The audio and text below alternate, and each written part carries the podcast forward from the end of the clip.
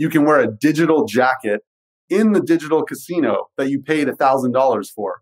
But that digital jacket is an NFT and that's like an asset because to go to a high rollers poker table, you have to be wearing a specific digital jacket and then you can make money. So uh, that to me, that's the, actually the future of NFTs. And I'm not like a guy who sits in, in virtual worlds all day. I just see it so clearly. It's like, this is an asset that earns you more money and it's an investment. And it's like, I'm going to buy an $800 digital jacket if I think I can make $1,000 a week from it, you know? So there's, there's really interesting stuff like that. What is up, you beautiful bastards? It is your boy Top Shot, aka Rabbi Can't Lose, aka Noah Kagan. In today's episode, I talked to Jesse Schwartz, who's famous for buying an NFT of LeBron James for $208,000. For those of you who aren't familiar with NBA Top Shot, it's a marketplace where you can buy and sell NBA moments. It's virtual gift basketball cards. In February, Jesse and his friends purchased this card, and supposedly it's now valued at over 1 million buckaroos. Since then, Jesse's been featured on a bunch of places, and he's pretty cool ass dude. If you've ever wanted to learn about the future of technology and spotting trends before they hit mainstream, you are going to love this episode. In this conversation, here's three gigantic things. Number one, why this virtual card is a steal at 208,000 bucks. Number two, Jesse's Top Shot investment strategy. And number three, what does he think is going to be bigger than Top Shot? Enjoy those three things plus a bunch more ear nuggets along the way. If you want to learn more about Jesse, check out twitter.com slash Y-O-D-O-U-G-H. Yes, that's twitter.com slash YODO. Also, super cool product we just released at AppSumo Originals. It's called sleekbio.com. It is a simple link you can use in all your social media bios to showcase everything you have to offer, whether it's the latest podcast episode, YouTube videos, or products you're selling. Head over to sleekbio.com to claim your unique URL before it gets snagged up. I just grabbed sleekbio.com slash Noah this morning. Grab yours today for free, sleekbio.com. Also, a special pre-show shout-out listener, that was how their name is spelled. They left reviews saying, an inspiration. I've been following you for 10 years. Is this my brother? Anyways, thank you so much. I appreciate you listening, every other one of you gorgeous listeners. And if you want to shout out in a future episode, leave a review wherever you listen to this podcast. I check every single one of them. So tell us about your dating life now that you're a rich NFT millionaire. I have a girlfriend and she was here before all the NBA Top Shot stuff. So is she real or is she from OnlyFans? She's very real. And what does she think about your uh, virtual baseball card collecting? Uh, basketball? I don't, I don't touch baseball. basketball collecting. Baseball would be way too risky. She likes it, I think. What's not to like? How did you get the money to even get started in this? How, how did you get like going in this whole NBA Top Shot thing? For me, this stuff was supernatural because I've been like collecting, buying, selling stuff since like before I can remember. I actually had to ask my mom this week. Like I knew that I was like into beanie babies and that kind of thing. And I remember buying and selling stuff on eBay, but I was literally too young to remember. And she told me a story when I was seven. I was went to a beanie baby trade show and set up my own booth outside the hotel because they wouldn't let me buy a booth. And I was like making deals there. And I was I literally don't remember because I was too young. So this is like in my blood, I think. And um, I saw NBA Top Shot in August How'd you see it? My good friend is super into this stuff. Gianni, shout out Gianni. He's really into crypto. He's, he, he actually made an NFT project in 2018. So he's super early on all this. I don't know if, do you know Crypto Kitties? Yeah. So Crypto Kitties was around two, three years ago, maybe four years ago at this point. And the same company did NBA Top Shot. So they let all their users know, like, hey, this is our new project and that was kind of the intro to it. And uh, for me, I was trying to get into cards for a long time because it just seemed like something that something I'd like to invest in and get into. And when I saw this, I was like, this is way easier. It's all digital. I can understand it way better. I don't have to get shit graded and start shipping shit back and forth and all that. And it was just way easier. And I got on. What were you doing for a living during this whole time period? I've had a bunch of different businesses. I had a cookie company for a long time, which is why my handles are all at Yodo. The company was called Yodo. Did that for a while. I had an event ticket company. Now I'm working on a streetwear brand, which is what I'm wearing right now, front page. The last few months, I've been super into NFT stuff. So I'm working on a bunch of NFT stuff, buying, selling, trading, some really cool stuff in the space. There's Top Shot, but there's also a lot of other cool projects. I guess what I'm curious about is that a lot of us see a lot of things. So either A, we're seeing it too late. By the time they find out about Bitcoin, it's like 50K and they're like, oh. But at the same time, I feel like I've seen some of this NFT stuff like a year ago and I just totally ignored it. So I guess how do you kind of make a decision whether, and then have you had, how do you make a decision to get into it? Have you g- gotten into stuff that totally flopped as well? Yeah, I've definitely done stuff in, in my life that's gone to zero. And it's like, oh, that was funny. And th- this could be too. Who knows? But with Top Shot, I liked the product. I liked the idea of it. I wasn't thinking when I was buying a few packs in August, September that it was going to be, you know, turn into a multi-million dollar collection. Like definitely wasn't on my radar, but it was just like fun. And oh, if this ends up making some money and, you know, it, it turns out to be as big as sports cards, there is the possibility of this. So it was just like kind of like enter with a few thousand dollars, bought a few things. Like I didn't really invest much at the beginning. I bought a few packs, bought a few more packs. As I saw other people coming on and had more and more conviction, just kept investing a little more. Okay, let's come back one step on that. So, what what stuff did you put in that totally went down? And so, what I I want to give you props for is that you didn't ball out, go all in. You're like, hey, for a few thousand bucks, I'm already interested in this stuff. The upside is really high. The downside is like pretty small relatively. Uh, and so you went for it. What what stuff have you tried that maybe hasn't worked out? Yeah, on that, I, I've been telling people too. Obviously, the headlines of like this dude spent two hundred eight thousand dollars on a highlight is what people want to hear, but in reality, I was on, you know, early on, put some money in. I've taken out a great multiple of what I put in, and this is all house money. And like the conviction builds, and it's not just coming in with 200,000 and being like, yeah, let's take a shot and see what happens. It's like, you know, it's already been a great investment for me, regardless of everything else. So, how have you looked at your investments in general? Do you say, like, I just go all, all in on risky? Like, how, like, in terms of your portfolio, like, where does this all fit in and play out? There's no big calculation. It's like a feeling thing or a gut thing, you know? But I've definitely had some stuff like someone tells me like, "Oh, check out this stock," and I'm like, "Okay, I'll take a little shot at it," and then the shot goes to zero. You know, that's part of the game. You know, and you, you kind of learn you learn to trust your own gut and like what interests you and what next time you think, "Oh, why did I make that decision?" But also, it's really easy to look back and be like, "Shoulda, coulda, woulda," you know. Well, I was talking with a friend of mine yesterday, and he has kids, and I said, "How are you teaching your kids in, in finance?" He's a financial planner, and he says, I'm giving, he gave him a thousand dollars and he said, just go dabble. He's like, go try doing stocks, go try doing baseball cards, go try all these different things out and see yeah. what works. That's pretty much what I always did. I, I always say, like, I feel like I've been doing the same thing my whole life, whether it was like flipping sneakers on eBay or doing beanie babies or Top Shot or cards. And it's just, it's all feels the same. It's like understanding markets, understanding what people want and when they want it and timing things and it, it, all feels really the same and it's just kind of like bigger and bigger shots which is what the goal is i guess how do we find the newer opportunities because I, I mean there's a there's an argument that nba top shot is just getting started there's mm-hmm. probably an argument that it's like it's peaked and it's you know it's too frothy but i guess one thing that i'm trying to think through is like how do i find these next opportunities and not discount them which is always hard but like how do you even find the friends or places online to hear about that i think what i've seen is really niche communities so I think Discord has a bunch of stuff. There's a lot of forums. There's paid communities like the trends from the hustle, like things like that, where where people are into niche stuff and are posting about this stuff. I like that kind of stuff for discovering.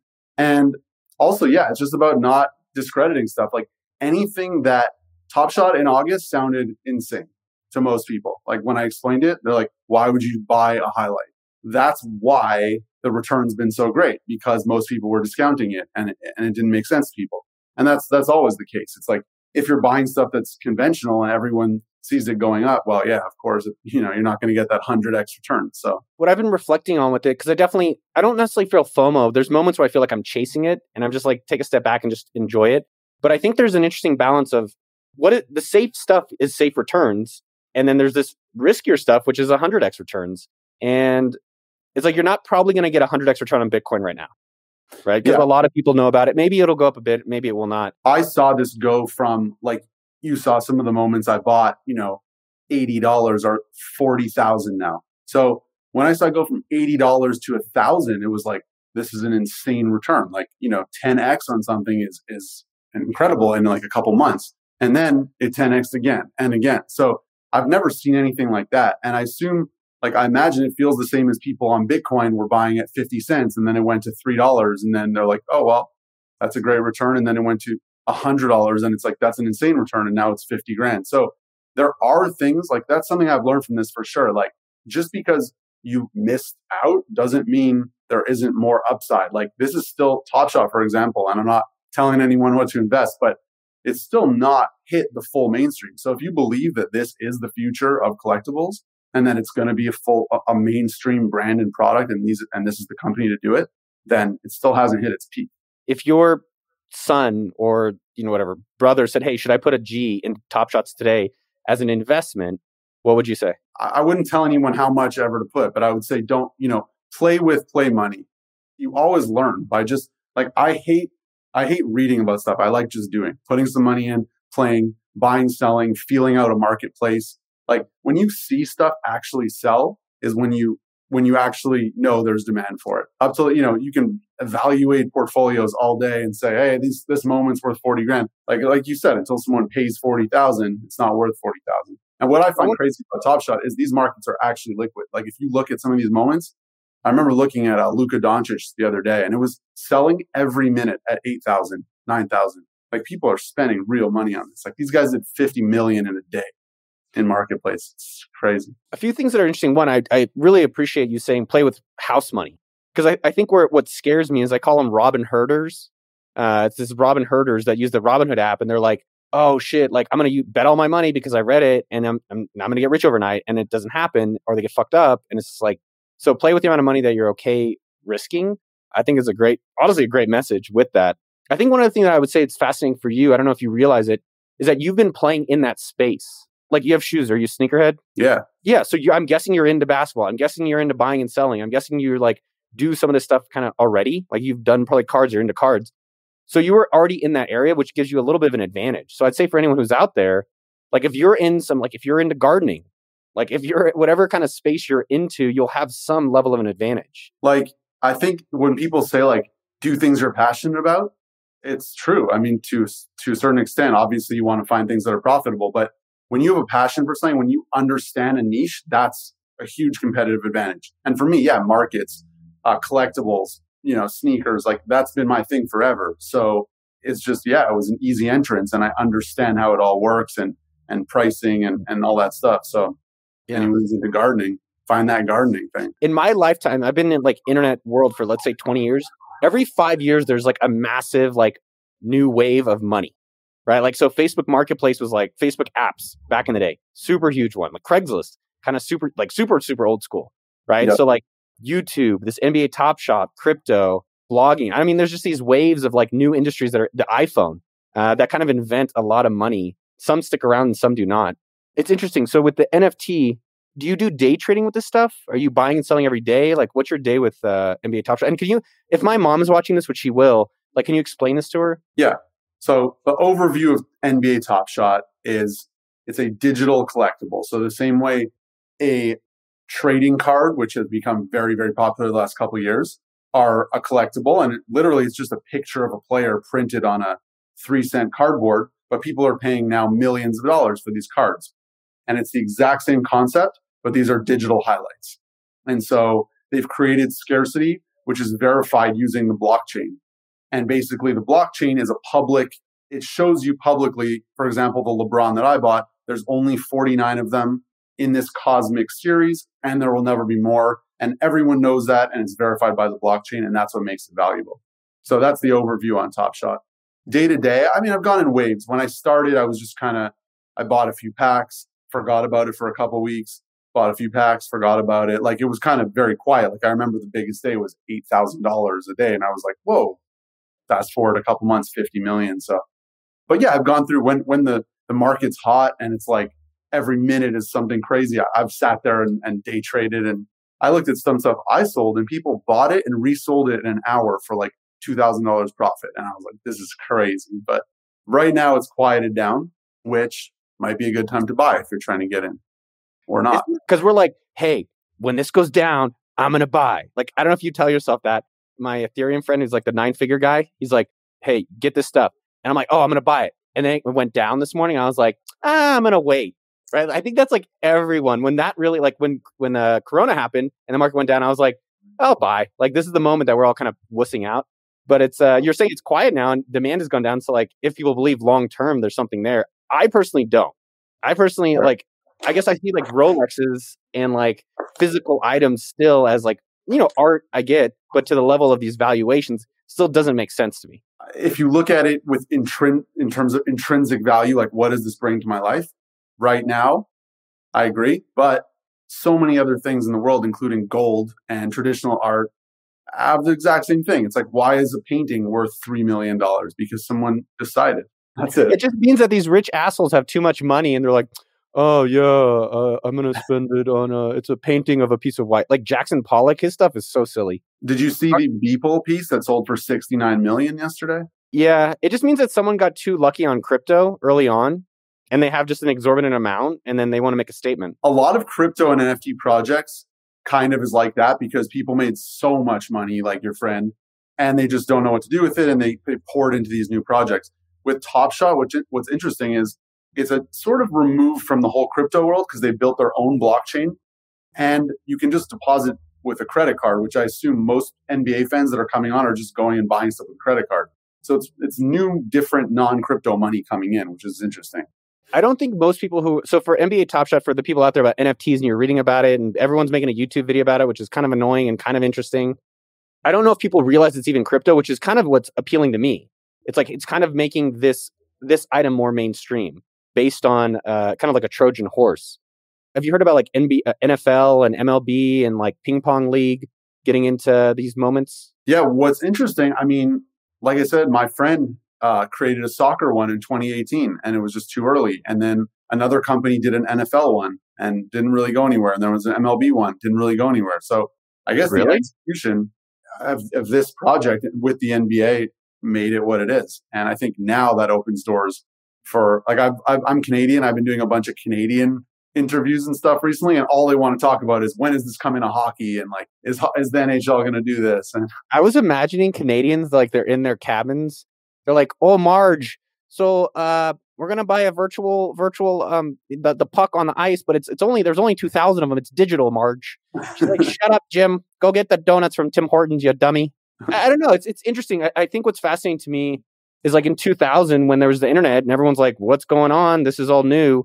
And now, 20 years later, like the level of integration in our lives is beyond me. I was I talked with um the guy who did who founded OpenSea, like which is a big NFT market, and one of the things he said that was really fascinating is like, this is the first time, like, like YouTube. I don't own my YouTube channel. Who owns it? YouTube. Who owns my tweets? Twitter. Instagram is owned by Facebook. They own my picture. They own all the information. And he was presenting like a really crazy world where like all of this digital information now is owned by the individuals. It's kind of de- it's literally decentralized and like a social network and all these things will be through potentially a blockchain and, and NFT stuff which I thought was like, wow, I can start, I can, it's starting to get colored in uh, with that world. Have what have you started seeing with like, you know, outside of NBA Top Shots and so forth? There's a really interesting company I'm working with called Decentral Games. It's literally a decentralized casino. And you walk in this virtual world and their whole thing is be the house. So, so you, everyone's kind of, you get their token and the house is you and you earn yield by being there and providing liquidity to their to their whole ecosystem and it's really interesting and they use nfts and like this is going to blow your mind or some people's minds but you can wear a digital jacket in the digital casino that you paid $1000 for but that digital jacket is an nft and that's like an asset because to go to a high rollers poker table you have to be wearing a specific digital jacket and then you can make money so uh, that to me that's the, actually the future of nfts and I'm not like a guy who sits in, in virtual worlds all day. I just see it so clearly. It's like, this is an asset that earns you more money and it's an investment. And it's like, I'm going to buy an $800 digital jacket if I think I can make $1,000 a week from it, you know? So there's, there's really interesting stuff like that. Han, so what you're saying is I can buy a digital girlfriend finally. So being rich, actually, yeah, you can. I saw I saw someone minted those the other day, so I'll, I'll, link you on that. So really quickly, when you said minted, I think for people who don't know, like what is minted? Same way minting money, minting NFTs, just creating the NFT. And then just to be clear, because I think a lot of people have watched some of our videos or seen it. So for like an NBA Top Shot moment or other NFTs, when they mint it and they put it on the blockchain, what exactly is that? So it creates the public record of it I guess the way like the city, yeah, holds like records. It's like this is just like a digital, more efficient record. The same way you just pulled up my account and you can show everyone how much money I have in Top Shot. Like that's public info because all of it's recorded on the blockchain, which I think is great. I mean, you know, obviously some people are like, I don't want people to see what I have, but I think it's cool. It's like everything's transparent. It's a little wild. I mean, only because your name is associated with the username, but it is wild yeah. that all of the owners, because it's on the blockchain, you could see how much they own and what they own. And like one guy on is has 20 million. So coming back to, to some of the NBA Top Shot, this LeBron. So guys, Jesse got famous because he bought this LeBron moment. Let me see if I can. I'll pull it up. So this is the LeBron card Jesse bought, which got him, I guess, kind of, I would say, pretty famous for spending two hundred eight thousand to be exact on this one card. So maybe walk us through some of this. Did this seem like a gamble to you, or did this seem like an investment? And what was the thought behind that? Yeah, like I said, there was a lot of context to it. It was like building up to this point, and so I had been buying, selling, and I sold a lot leading up to that. And this, the marketplace was going crazy. And I was kind of like feeling like, damn, I kind of, kind of sold some stuff too early, missed out on some, some big upside. And I was like thinking, do I, do I go back all in on something big? And at the same time, um, we have a little Top Shot group chat with a few friends and we were talking and, and I was like, I think I'm to do this. And my other friend was like, yeah, let's do it. I'll take a piece of that. And so a couple guys took, took a piece of it too. And and I just went upstairs and bought it. And it was crazy to buy something for $208,000 that was literally just like buying an Amazon package. It was like click, like checkout, okay, done. And I was like, you know, so it, was, it felt cool. It was a probably a 20 minute decision process. But like I said, you know, it, a lot of things leading up to that, you know, selling a lot, seeing a lot of good returns, being able to come in and do that. So. How does it feel now that it's been like a few weeks and the dust has settled with this with this card specifically? And were you thinking it's going to go up like? Yeah i mean uh, i guess i can say this right now but gotten some seven figure offers already. No way. so, yep. And like i've been saying this is already a seven figure moment. This is extremely undervalued moment on the platform and this was a steal and i've been saying that since since three weeks ago or whatever it was how did you decide that that was undervalued and i'm going to show you guys so these moments, by the way, if you guys haven't seen them, if you haven't been in uh, NBA Top Shots, it's it's actually cool because with sports cards, you're just looking at a paper. I like that it's like they all are differentiated because because it's a highlight. So you can like enjoy a player, but then you can more specifically be like, I remember what I was doing when that game happened. That highlight, like this year, like there's there's some all all these moments have no fans. Like imagine in ten years we look back and it's like trying to explain to kids like there was this year where there was no fans in the arena, but like look at these highlights you can own, and like it's just it adds like a whole other level of like this this was going on now. Like this is like a a year in history, you know. Who's the person that wanted to buy it for a million? Like, don't tell me. I know you can't say who it is, but like, is it an NBA person? Is it like some rich crypto? All I said was seven figure offers coming in. I can't go. Got to leave some stuff to the imagination. But you can't. No, I guess what I'm curious, just at the highest of levels, like is it someone who's rich in crypto? Is it a famous person? Is it like investors? Is it, like New York people? My buy for 208 was the record, but it's not like there's a lot of money being poured into this. Like you said, there's there's guys with 20 million dollar accounts.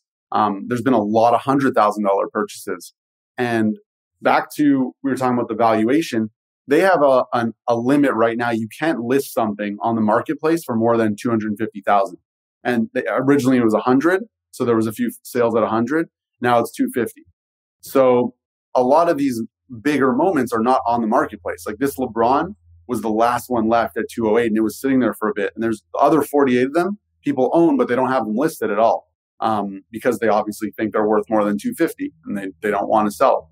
So that was my indication. And when marketplaces go, when marketplaces go up, the more liquid stuff is going to move first, obviously. So the thing that's that was 500 let's say the you know it's doubles that's easy. Everyone can come in and spend 500 bucks or a thousand bucks but not many people are going to drop 200 so it's going to sit there for a lot longer. So i'm watching everything else 5x 10x and this is kind of sitting there at 208 and i'm like this is a million dollar moment right now but just you can't list it for a million and not too many people want to walk in and spend a million or even 200 so that was the thinking there how much worth of press have you gotten out of this moment i feel like that's actually more than a million dollars for you we'll see I think it's cool to introduce new audiences to this stuff, which I which I think is the future, and I think is really cool to talk about. And I'm having really interesting conversations like this. So you know, it's it's cool. Like I just I like this stuff. I like meeting people. I like doing this this kind of stuff. So it's been a lot of fun. Well, I think it's interesting. It's like Logan Paul is pretty famous on the internet. And it's like he's bought a lot of this stuff, but he's made content. So he's kind of double dipping. So even yeah. if your card went down, I think the amount of attention that you've gotten personally could you could have turned you can still turn that into something else. Or you've probably made some connections with people like the Top Shot guys or other companies that now you can parlay into other things. Was that your intent at all? Did you think about that when you were buying it? No, not really. There wasn't much thought into it like that in that sense. I mean, I thought I, I bought it and we had a group also that was like, yeah, let's buy it. And we were like, we kind of said, oh yeah, well, we'll set the record. It'll be fun. They'll talk about it. But it wasn't like, I didn't foresee kind of doing all these podcasts and news outlets and stuff, but I'm just kind of rolling with it. So I'm seeing people post stuff and I'm reaching out like, hey, let's talk about it, you know, because I, I find it fun. So how the packs work, they release them just like a shoe drop or it's a limited edition pack. So here's some examples. And I, I've, I've been waiting in line like a Shmuel, uh, Schlemiel. And so these packs, uh, they release like 30,000 or 50,000 of them and then go for 10 to $200. And they only release 30,000, but there's 200,000 people in line. And then you buy one of these packs, and in these packs, they have different types of cards, just like a regular card pack. And then you can go sell these cards on the marketplace. So, Jesse, one thing I would be curious your your opinion on is like, how can I look at these cards and figure out if there's anything undervalued now? Like, if people out there are like, hey, I kind of want to check out NFTs. I think with NFTs, one thing I like about this NBA one is that it has this brand that's like kind of legit, right? Like everyone knows NBA versus like some of the stuff it's it's a little bit more unknown. So I guess how would I look for an opportunity to maybe like gamble or slash invest in one of these? Like how would you, can you walk me through how you think about this here? Yeah, first of all, back to that, like we were talking about it the other day, and I said, yeah, I agree. 99% of this stuff is not going to survive. And that's just the natural evolution of, you know, there's this this new technology that's going mainstream and everyone wants to get involved in print money. And yeah, you can have five million art projects that are going to all have a great return in the next five years. But this is different because it's, yeah, it's licensed by the NBA and the NBA Players Association, and they have the players coming on and the backing of the league. As far as buying stuff in the marketplace, it's very hard to time day to day. Like I've bought some stuff recently that's down 70%. So I'm no oracle, you know, it's, nobody really knows. Like which one did you buy? I bought the Anthony Davis Cool Cats. I bought three of them or something, and they were like 1500 Let's see what it's at now. All right, Anthony Davis. What is a cool? Where's a cool cat? Cool cat is one of the series. I spent fifteen hundred on each on three of them or four of them. Oh, so you're down. You're down a G times three or four. You know, there's things that have gone up. I think this is investing that people miss. They're like, there's downs, but they mm-hmm. only hear the highs, like that you get the offer. The other thing I, I personally find really fascinating about this is you can go to evaluate.market or crypto slam or a lot of these public sites because it's on blockchain you can see every transaction yeah. You can see all of the transactions of this. Like, what was the other site you recommended for this stuff? Um, yeah, evaluate.markets is probably the one I've been using. But yeah, even on Top Shot website, like if you go even in this moment, you can go look at any of the serial numbers and who currently owns it and what they paid and what the person before them paid and what, you know, you can look at the history right there. If you want to check out, you know, one of those or my collection or yours, you, you can see the history, which is really cool. And yeah, I mean, I think people de- with the with the trading, with the strategy and stuff. I hear people talk like really crazy strategy, and at the end of the day, it all comes down to: is the whole market going up or is it going down? Everything moves somewhat together. So, you know, this went down seventy percent. Maybe the whole market's down thirty percent, but you know, it's the same swing. If if the whole market goes up, this will go up too. So, the stuff that I bought is not necessarily that it was specifically those moments that were so smart. It's just like I caught it really early and thought it was a good product. So I was more investing in the platform, really. Well, I think the underdog audience, like all the sexy bastards that are here, they know that I'm one of the best online investors today. I mean, obviously, just kidding, yeah. guys. I suck. I suck at most investing. But I want to show you guys two things. One, I bought this card. So I saw Jesse and there's all this hype and everyone's buying it. And I think similar to what Jesse said, try it out, go dabble a little bit. So I bought uh, this Draymond Green I was the top sale, which means you're the top dumbass. Means you paid the highest price. That's just on that specific one, though. So you on this specific card. Yeah. But I think right now that just to guys give an example, like there is ups and downs of this. So I, I bought it to try it out just to kind of see if I can understand it. Now it's selling for 27. Uh, and the other two cards I bought are both down by about 50%.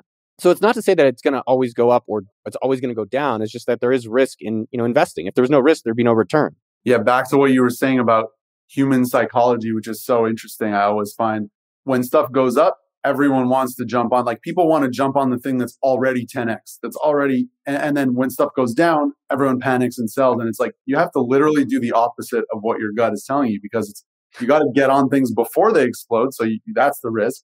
And when things go down, buy more or just hold, you know? Like I, I, would say that I think there needs to be one, I love your point, dude. I thought that's such a strong, strong message. Two things that might be interesting here is number one, I would say write down your decision making process. So my friend who's a, a VC, he said for every investment he does, he writes down before the investment's finalized why he made the decision. My friend does that too. And that's a beautiful way that like in a month or in a year or whatever, you can say, hey, well, why did I do it and how can I improve if I didn't, you know, want to learn from that experience? So I thought that was an interesting approach. I think the second thing, I am not a collector. I don't collect baseball cards anymore. I don't do shoes. I don't, you know, wait in lines to get Supreme clothes. So I do think to some extent, if you're getting and you want to do the reverse of what everybody else is doing, like I think Jesse had a great point. I think you have to understand it or be with someone who does. Like I'm not a collector in this stuff. I don't listen to Gary Vee whine about it. I don't, you know, it's not my thing. But I, it sounds like you you have been doing it for a long time. So you're like, I can see where this goes. And so it makes a little bit more sense for when it comes down. You're like, yeah, I can still see the the long term outcome of that.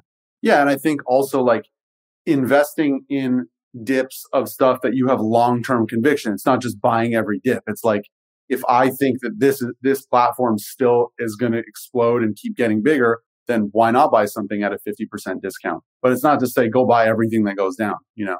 Two things I want to comment. I mean, I always do this thing two things. One, if I wanted to buy an NFT straight up and not get a pack, like how would I evaluate which one to buy? Like, unless do NBA Top Shot, and then I'm curious about NFTs outside of this world and how you're you're looking at that or not. What I've noticed, I've been on this Top Shot stuff. Like at the beginning, I was trying to buy guys like, oh, I'm gonna like think of a guy who's undervalued and who's about to explode this season, and I'm gonna and like I remember like a LeBron for reference was like let's say a thousand dollars. Like probably the one that I spent two hundred eight thousand was a thousand and I bought Donovan Mitchell for 180 for a holo Donovan Mitchell. And at the time, my thinking was like, oh, this is like undervalued, like there's more upside.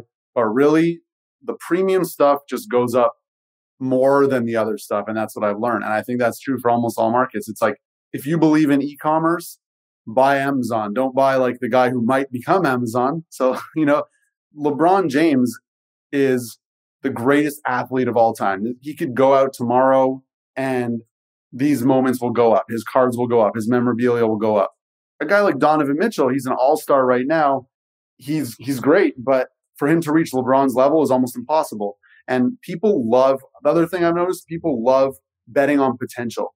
So if you look at Zion Williamson prices or Luka even, yeah, Doncic um, versus LeBron, they're probably at like 60, 70, 80% of his price. And it's like these guys have been in the league for one year, two years.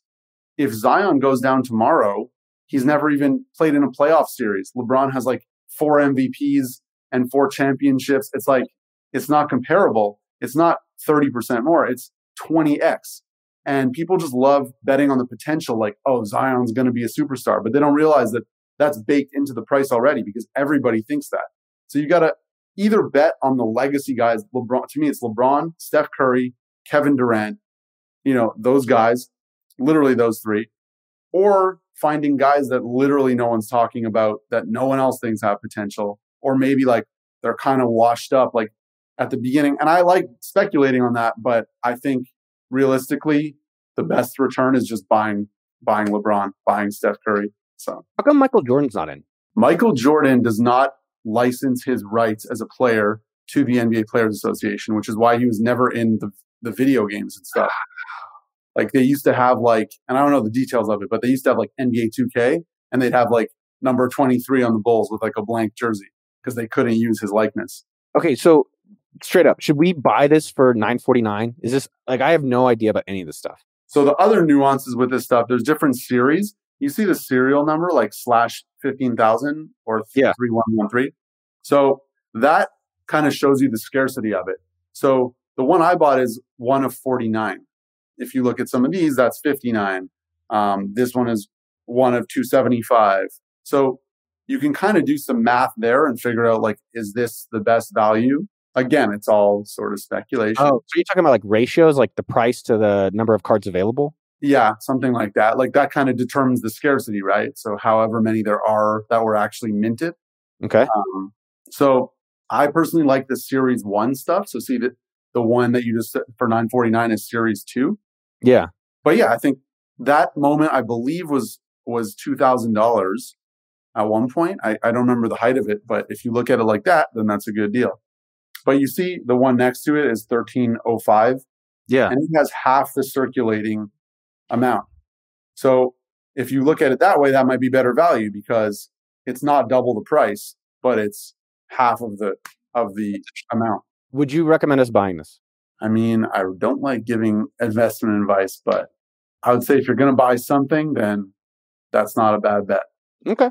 Well, it's just interesting to hear your thought process about how you look at it. Like, I think a lot of dummies like myself are like, "Oh, I'm I'm a Warriors fan, so I'll buy someone from the Warriors," and that's that's why people lose in gambling a lot because they buy they bet on their team, not actually who's going to win or you know beat the spread and so forth.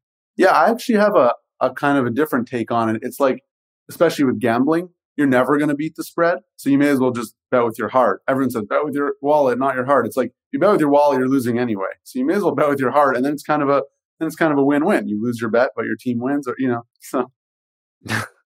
like you know your money's where your heart is i kind of like that in some way but put it this way if i could go back in time to when i was on top shot and kind of day trading and speculating on younger players and that i would just not do any of that and just buy all lebron and steph curry and hold it and that's it. Now what i've learned from this is, is that you know i'm buying like guys who were like oh this guy's going to have a good season and it's like if you look at the lebron returns they're just higher than that so how much did you put in on this? And then how much have you made it? Like, how much did you actually invest or gamble? You know, I didn't go like the guy who has 20 million and he just put in like 150 up front and like held it. Like mine was sort of like put in some, pulled out, like sold, bought, sold. But I think probably overall about a hundred grand of outside money. And that's turned into a over. Well, no, you've that you have a million in value, but you've taken off some of the table too, right? Yeah, I've probably I've probably already uh, you know done a uh, besides my collection like a three or four three or four x return plus i playing with house money in the collection. So you know it's actually been a methodical process. But yeah i mean the first stuff i bought was maybe i had i think it, for a long time for two three months i had maybe five or ten thousand invested. And that original five or ten thousand is probably around like half a million or something like that. And then I kind of went in harder when I saw, and I, I, was paying premiums to what it was before, but I was like, that's another lesson. It's like, yeah, you see momentum up, like, don't be scared to go into something just because you're not, just because you're paying a premium to what it was, because you're, you're getting more value. So that 208,000 LeBron, we had a deal on the table for 34,000 a month before and it fell through because of $500. So basically the guy said, I'll sell it to you guys for 34.5. And he put it on the market and said, all right, it's up there. And he put it for 35. And I just don't like th- that kind of, and I was like, nah, you said 34.5. Like, and we just kind of said like, all right, forget it. Someone bought it for 35. We forgot about it. Fast forward a month, I'm paying 208,000 for the same thing. But I think 208,000 is actually better value because a month later, with the amount of people, the amount of sales, the valuations of other moments around it, it actually makes a better value than 35 was at the time. So how does someone normal get one of these packs? So packs instead of buying it on the marketplace, you can get a pack where the cards come in. Uh, how does like an, an average Joe kind of get a pack? How does this work? So they do. I mean, they, have had trouble with the pack drops just because the demand is so crazy. Like you saw, like I think it's 200,000 people in line. And you managed to get a couple others. That's good. But they're, they're, it's getting smoother. Like you can now, yeah, you got to wait in line, maybe take an hour or two and I think they're planning to do pack drops every week kind of thing. And they have some, like you said, that are $9, what they call base sets or common packs. So it's $9 for three moments. Then they have the rarer ones, which they just did the Rising Stars one, which was $200, but it comes with nine moments.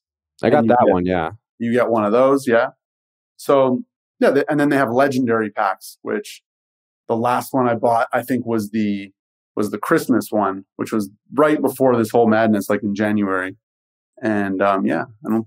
Yeah, they did maybe one other since then, but so for for people wondering about the packs, they you know if you can register for the site, which they stopped because it was such high demand. You wait, they yeah. do they'll email you and say, hey, we're uh, oh, releasing packs on this day. Here's how many of them, and you go wait in line. And so I've went waiting like I go to the website, you register in, and you get a random number.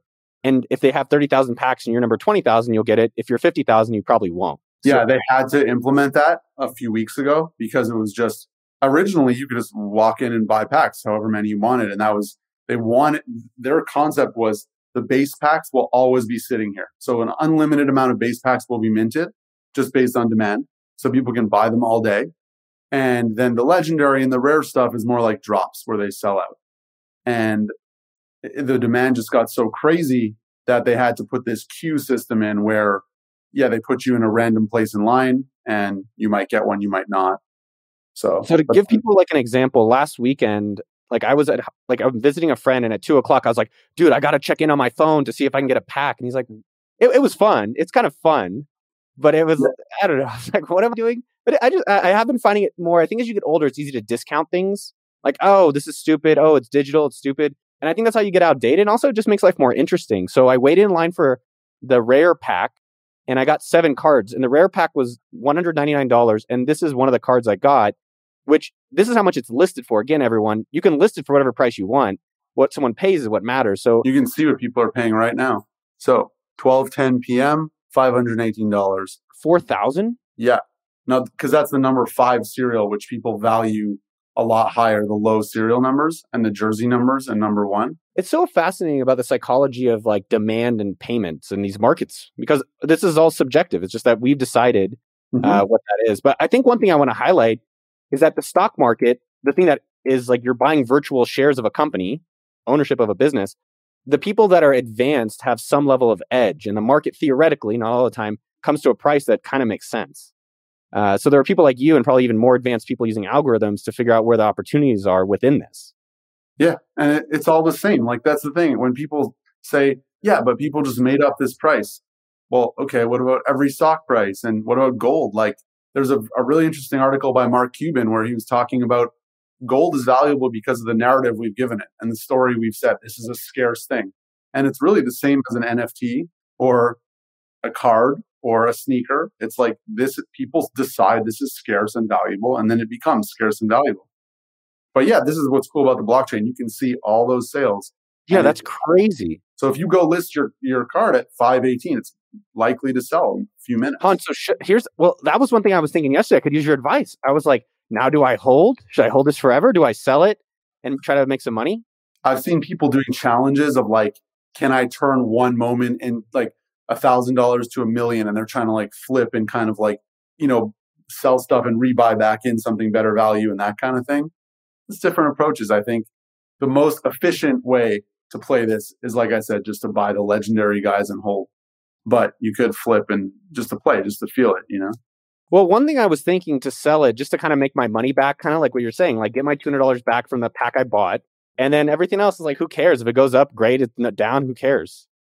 yeah. what? For a while, yeah, people were saying to me, like, I think when I had like five or 10,000 invested, and they were like, well, just pull out your money. And I just never thought that way because it's like, if I believe in something, then why do I want to pull out my investment? Like, it's just like, I'm okay with investing that. It's not going to, you know, whatever mm-hmm. amount eh, that you're the two hundred dollars is like, okay, well maybe that's your that's your kind of entrance to it, and and yeah, maybe flip and buy something else if you want. That's a good. That's definitely a good way for people to look at it. Hey, I can pull out the money I put in, and and then it feels like just playing with free money. So different ways to look at it, but well, I feel for me, it's like, like, let me make my money back that I put in and, and, just hold the rest of it forever. Kind of like Bitcoin. Like I've never, I've sold half of one recently to experience it, but I bought it to never sell. I bought yeah. it because I'm like, I think there's going to be ways in the future we can use this crypto stuff. Uh, and so I got excited about it. I think it's good to, you know, if you say never sell ever, then who, you know, I think once something becomes substantial and you can do real life experiences and things that you couldn't do before because of this, then it might, then it's good to sell some and maybe diversify and that kind of thing. Have you been buying or selling anything outside of the NBA Top Shot? Again, just to, to, to understand what's going on. I'm not that into the art stuff long term, but I wanted to kind of experience it. So I bought oh, the art. So what have you bought and where? Just to get I bought three pieces of digital art on Nifty Gateway, and those they do drops also. It's similar to you know packs. They'll, they'll be like there's different formats of the drops, which is interesting. Interesting. Sometimes it's an auction. Sometimes it's an open format, which is like they mint as many as people buy within a certain amount of time. So um. the early, early stuff, you know, not too many people were on this stuff. So let's say like 50 people came in and bought stuff. And then a week later, people realized like, oh, there's only 50 of that piece of art. And then people were selling stuff for 10, 20 times what they paid. My understanding is that now it's definitely slowed down because there's just everybody knows and gets the emails from Nifty like, hey, we're dropping this in an hour. So there's just less extra demand after the drop. But yeah, I bought three pieces of art and I listed one for sale and sold it, which is cool. It's just the same way you have art on your wall. You can just have these things online. Are you focusing mostly on NBA Top Shot or where are you at with all this NFT stuff at a high level? So yeah, it was Top Shot for a while.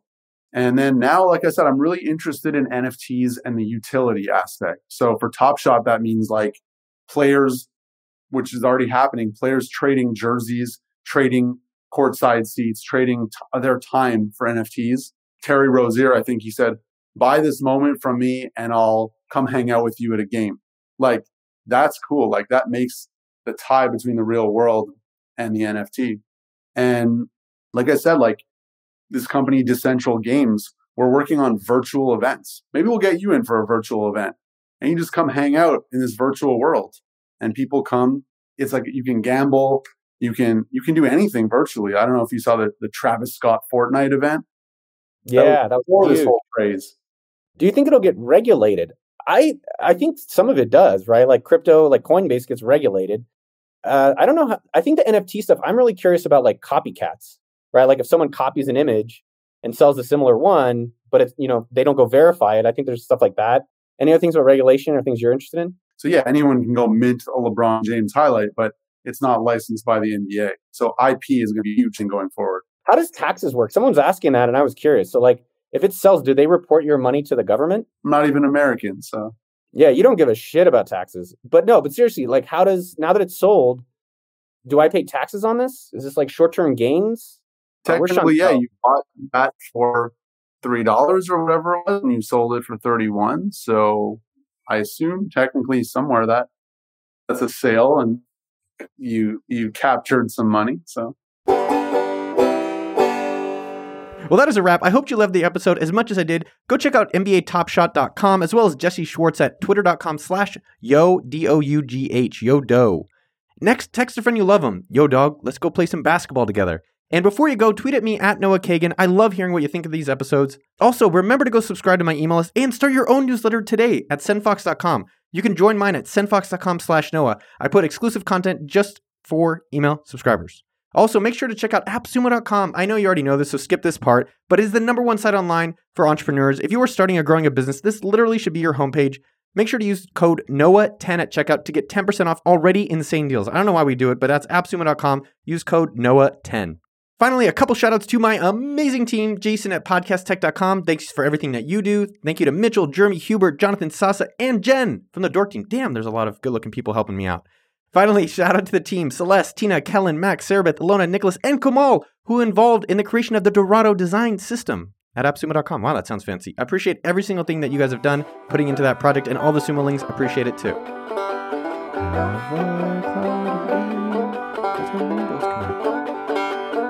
What's your favorite color?